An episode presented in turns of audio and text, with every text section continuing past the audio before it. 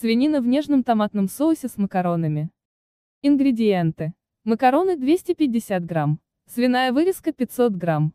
Помидоры консервированные, в томатном соке, очищенные 500 грамм. Лук репчатый, 1 штука. Сметана 125 грамм. Масло сливочное, 1 столовая ложка. Масло растительное, оливковое, 2 столовые ложки.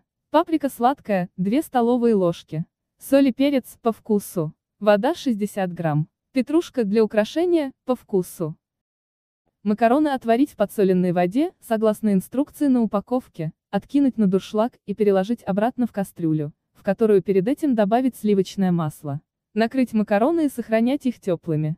Мясо нарезать полосками и перемешать в глубокой миске с одной столовой ложкой паприки, солью и перцем. В большой сковороде на среднем огне разогреть одну столовую ложку растительного масла. Обжарить мясо, периодически помешивая до слегка коричневого цвета около 5 минут. Переложить на тарелку. Нашинковать лук. В ту же сковороду, где жарилось мясо, влить одну столовую ложку масла, добавить лук и жарить, помешивая 4-5 минут.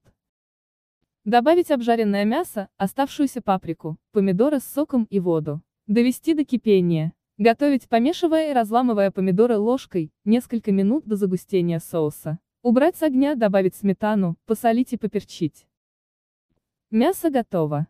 Подавать макароны с мясом, украсив блюдо петрушкой. Приятного аппетита!